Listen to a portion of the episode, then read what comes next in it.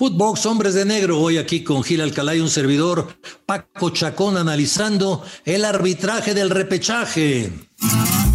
Esto es Hombres de Negro, un podcast con Raúl Orbañanos y Gil Alcalá, exclusivo de Footbox.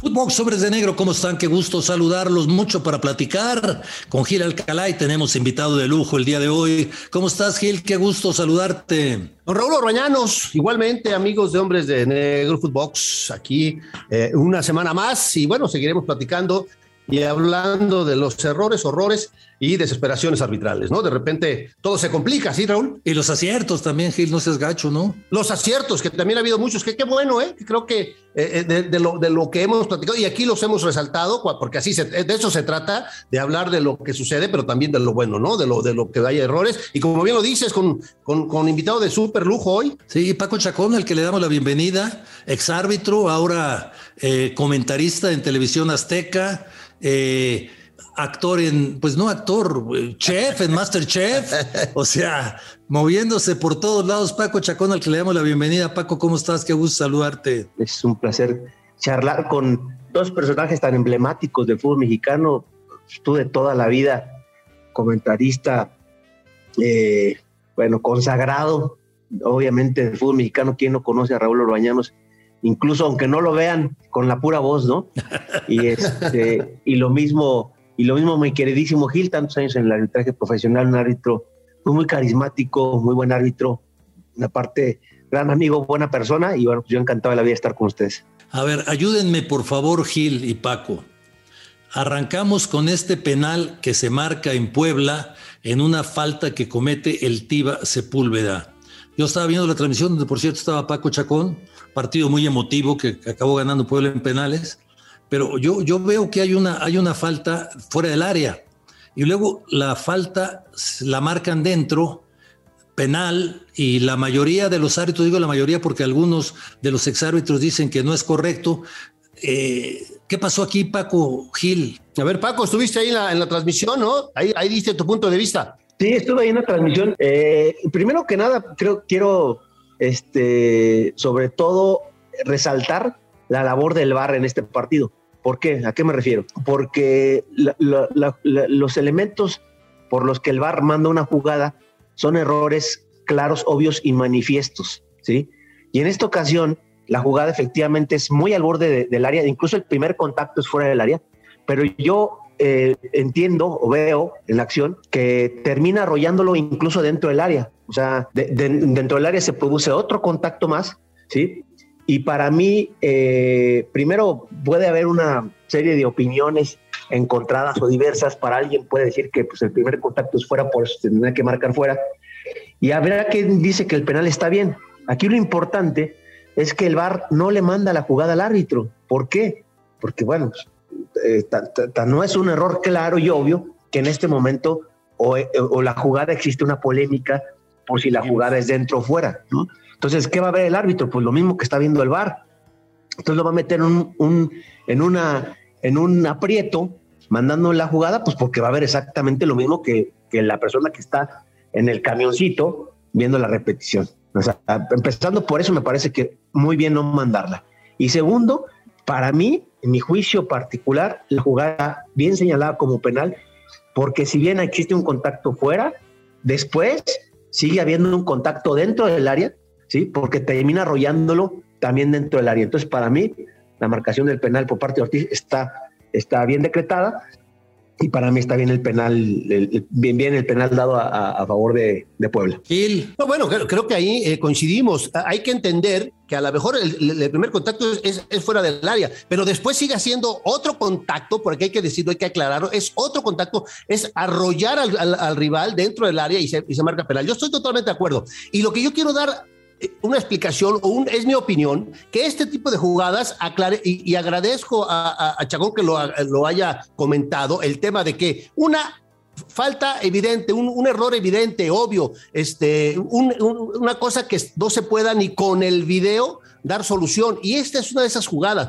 Por favor, hay otras cosas que estaremos pendientes durante, o hemos estado pendientes durante el transcurso del torneo, en las que sí son horrores arbitrales. Esta, por favor, estas son de las cosas este, Paco, Raúl, no sé si estén de acuerdo conmigo, en las que, caramba, la decisión del árbitro es, hay que dársela, por favor, hay que respetar el terreno de juego, hay que respetar la cancha, hay que respetar la posición, la jerarquía del gato Ortiz en este, en, este, en este caso, ¿no? Porque cuando son errores evidentes, como ya estaremos platicando tal vez, vamos a ver qué, piensan ustedes del, del penal sobre Funes Mori, eso es lo que a mí me preocupa, ¿no? Porque estas jugadas donde, caray, vamos a dejarlas, que, hay que respetar la cancha. Pues. Bueno, ahora explíquenme por qué yo voy a ir de abogado del diablo, ¿sale? Sí. Sí, viene Tiva y comete la falta fuera del área, ¿estamos de acuerdo? No, es dentro, para mí es dentro. La primera es fuera del área, Paco. El primer contacto, sí, el primer contacto. Sí, primer contacto fuera del área. Y luego se produce que lo arrolla a, a, Tiva. En, una segunda falta lo arrolla. A ver, ¿cómo te vas a parar, Gilberto? Sí, sí, sí, sí, sí, claro, claro. Explícame cómo te paras después de la primera falta para que no haya un segundo contacto. Yo lo que entiendo, hablo como con una lógica como futbolista. No, no, no las reglas de árbitro, ahí lo respeto y ustedes pueden tener razón. Yo lo que digo aquí es que el reglamento está mal. ¿Cómo demonios te vas a parar después del contacto? Es que, a ver, a ver, yo, yo rapidito quiero decir, hoy, hoy, hoy Raúl se tiene que castigar la imprudencia, la temeridad y el uso de una fuerza. Y eso es imprudente, independientemente de que te pares o no te puedas parar, que son dos cosas diferentes. La imprudencia del jugador de, de, Chivas, ahí está dado, ahí está la falta, por eso es que se da la falta, ¿sí me explicó? Pero la falta está fuera, Gil. La primera falta, y después se lo sigue llevando. La falta está fuera. Yo un jugador, un jugador que va corriendo, un jugador que va corriendo, después de producir el primer contacto, es imposible que se detenga. Ah, entonces esa, esa es la imprudencia la que hoy castiga la regla de juego. No se puede detener. Sí, te entiendo, te entiendo. No, no, Gil, por vida de Dios, aunque vayas trotando y hagas el contacto, no te puedes detener. Conste, no, no, no voy contra ustedes, voy contra la regla, ¿eh? Voy contra la regla. Sí, incluso, mírame, Raúl, a mí me gustaría eh, señalar que obviamente en el fútbol moderno y con, la, con las cámaras y con todo lo que hay hoy en día, este, pues podemos analizar, podemos meterle zoom y podemos detectar que a lo mejor la falta es 10 centímetros fuera del área. Pero la verdad, o sea, si tú ves la acción de una, la toma original, ¿sí? Y ves la falta y dices penal. O sea, todo el mundo diría penal. Entonces, yo creo que el análisis que hizo el VAR dijo, bueno, y el árbitro dijo, bueno, para todo el mundo esto es penal. Sí. ¿Sí? Vamos a darle como penal. Eso es lo, eso es lo, que yo, en un tema simplista, y, yéndome también un poco incluso hasta los orígenes, y, que, de repente el fútbol hoy en día, por centímetros, hemos visto goles anulados de fuera de juego. Aquí no aplica como tal el, tema de la falta continua, porque eso se aplica nada más para el tema de las sujeciones, que empieza sujetándolo afuera y terminan lo sujetándolo adentro. Y eso sería una falta continua. Pero, pero para acá sería algo muy similar, en donde el jugador, pues sí, el primer contacto lo hace 10 centímetros fuera del área, pero adentro del área lo sigo arrollando y creo que al final de cuentas la marcación para mi gusto y para mi sentir es correcta. Claro que es similar. Yo no hubiera marcado, de perdón, yo hubiera marcado penal desde luego y tiene toda la razón del mundo. Yo insisto, yo voy contra el reglamento porque si ya se comete una falta ya no te puedes parar, ya no te puedes frenar, pero en fin, ustedes son los que saben del asunto. Yo digo, yo, yo, yo lo que hablo es como, como un jugador de fútbol, ¿no? O sea, ya, ya cometí el error de, chocar al contrario. Ahora, ¿cómo me freno para no volver a tener otro contacto? En ese sentido, sí tienes razón. Sí, pero, incluso Raúl, no sé si eh, nos, ha tocado ver varias veces donde, un jugador comete una falta por abajo, utilizando sus pies, y por arriba remata el jugador, ¿sí? posterior a la jugada. ¿sí? Entonces, esta, esta falta es una acción, es una sola acción. Entonces, es algo muy similar a lo, que, a lo que estamos hablando en este momento. Obviamente, si en este caso la falta de pie, digámoslo así, es fuera del área y en la misma acción arriba le comete otra falta, ¿sí? Pues se termina marcando la falta, la posterior y obviamente la de mayor gravedad, que en este caso es el penal. Perfecto, pues me voy a quejar a la FIFA, a ver si Y la otra, la otra, Gil, que decías, es la de Cruz Azul Monterrey, ¿no? Hay una, hay una ahí también este, interesante, ¿no? De Fernando Guerrero, eh, eh, cerrando la primera parte, se marca un penal, eh, que no se marca un penal sobre Funes Mori, que creo que el VAR, ahí sí, a diferencia de lo que sucedió en Guadalajara, el VAR lo está observando, están perfectamente claros de que hay una sujeción sobre Funes Mori, lo agarra del pescuezo, del cuello, de, de la cabeza y le manda a llamar a Fernando. Fernando va y cuando todo el mundo estábamos esperando que llegara se el penal, pues sale con que siempre no, ¿no? No sé si la viste, Paco, eh, Raúl, pero son, son de Y luego ya están inventando que hubo una falta previa, que un empujoncito, que posiblemente fue esa, pero él no reanuda con esa falta, ¿eh? Ahí, ojo. Sí. Fíjate que yo creo que obviamente, pues, digo, son obviamente jugadas totalmente distintas. Yo creo que el, el VAR en esta acción actúa correctamente mandándole la, la, la acción.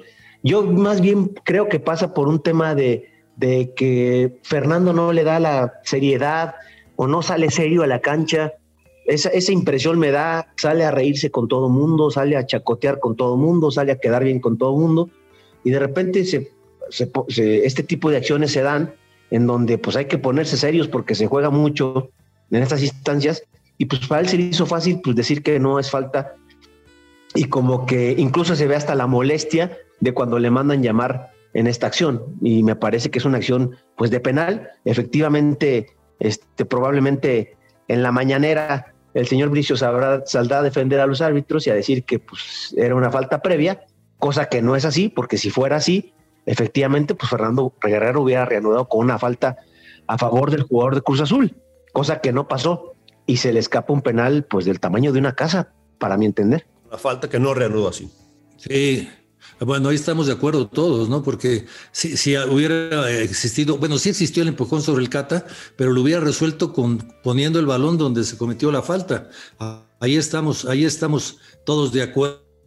Eh, pues fueron las jugadas más polémicas del fin de semana, ¿no, Gil? Sí, hay una también en, el partido de Fernando Hernández, ¿no? La mano de Mozo donde marca penal cobrado por, por Ortega, y, y, de repente la cantidad de amonestaciones. Eh, eh, comentábamos si Marco Ortiz y Fernando Hernández y Fernando Guerrero van a estar en la liguilla. Para mí, creo que los tres, junto también con César Ramos, seguramente estarán. Digo, es de lo menos malo que hoy hay y es de lo que tienes que poner, porque eh, son árbitros internacionales con experiencia, con capacidad, con calidad, que pueden tener errores complicados, difíciles, pero que siempre son importantes en la liguilla final, ¿no? Chacón definitivamente sí, pero aquí el tema es que tanto Fernando Hernández como Fernando Guerrero se van a un torneo a Qatar. Sí, Entonces no estarán en la liguilla. Eh, entonces, bueno, la comisión de árbitros tendrá que, suplirlos. Yo creo que pues sí tiene algunos elementos por ahí para, para suplirlos, pero bueno, la baraja sí no es, no es tan amplia. Creo que la final del fútbol mexicano estará en esta ocasión entre por ahí eh, Ortiz, el mismo, el mismo César Ramos, Santander, por ahí, por esos nombres, yo creo que puede estar la final. A ver, otra cosa, quiero que me ayuden. Yo a ninguno de los dos, cuando los vi pitar, los vi que aguantaran una regañiza como la que le puso Almada a Palazuelos. Lo único que le faltó fue darle un zape. Le gritó, le dijo de todo y ni siquiera le sacó la amarilla. Fíjate que, eh, híjole, de repente es medio complicado. A, mí, yo regularmente trato de, proteger a ultranza a los colegas, eh, porque, bueno, pues de ahí comí muchos años y, es una profesión bastante complicada. Y hoy de este lado, pues se me hace medio ingrato que por medio de una, de una cámara de televisión criticar, ¿sí? porque pues sabes lo que estuviste ahí, pero en esa parte, bien lo dice Raúl, eh, digo, a mí esa, ese, y más ese tipo de cosas pues sí, no, no me gustaba permitirlas y hoy en día son muy permisivos. ¿Y sabes qué pasa? Yo creo que pasa por un tema de que futurean. Dicen, bueno, hecho Almada, el Santos va a pasar. Este, obviamente el Santos hoy en día la camiseta pesa bastante, por lo que sabemos que, el dueño tiene dos equipos, etcétera, etcétera. O sea, todo este tipo de cosas, de repente los hábitos se llenan la, la cabeza de este tipo de cosas y por eso son permisivos este, en este tipo de acciones que me parece que es totalmente fuera de lugar. ¿Algo más, Gil? No, bueno, ahí, ahí compartimos esa opinión. Lamentable es que estén pensando de esa manera, porque lo acabas de decir tú, Raúl. Nosotros con, con Paco Chacón, con Marco Rodríguez, con Armando, con Alcalá, con Bricio, digo, con Garza y Ochoa, y te, tocaron todos esos, Bonifacio Núñez. O sea, no tendría que haber ese tipo de situaciones. Además, tendrías o deberías de tener atrás lejos de estar pensando en que no te van a poner, que la comisión de arbitraje, la comisión de, te, iba, te van a apoyar, te van a dar fuerza, porque si no, esto se está volviendo una lucha libre con el tirantes de, árbitro, ¿eh? Sí, sí, sí. Sí, incluso Raúl, disculpa que interrumpa, yo recuerdo en alguna ocasión, Gil no me va a dejar mentir, que algún presidente de la comisión de árbitros, al contrario, este tipo de acciones te las refutaba y te castigaban. O sea, te decían, ah, órale, te dejaste, pues ahora te vas a la banca. ¿Por qué? Porque mandas un mensaje muy negativo. A lo mejor tú, tú trataste de cuidar tu partido, pero mandaste un, mensaje muy, muy, muy negativo en lo general hacia el grupo y a lo que se va a permitir. Pues les digo de dónde viene esta orden. A ver. De la Secretaría General de la Federación Mexicana de Fútbol. Ay, qué triste. En donde les dicen, sí, cuiden el espectáculo, cuiden el espectáculo. Y esto es lo que está pasando. Triste lo que dijo Paco Gemes allá en Madrid. Sí. Eh, hace como dos meses dijo, a un árbitro mexicano lo puedes decir, estás loco y no pasa nada imagínate, imagínate lo que piensan ya del arbitraje mexicano, o no lo, que piensan, lo que han vivido en el arbitraje mexicano actualmente. Pues qué triste, ¿no? Ahora Paco Gemes también no canta mal las rancheras, ¿no? sí, sí, así es.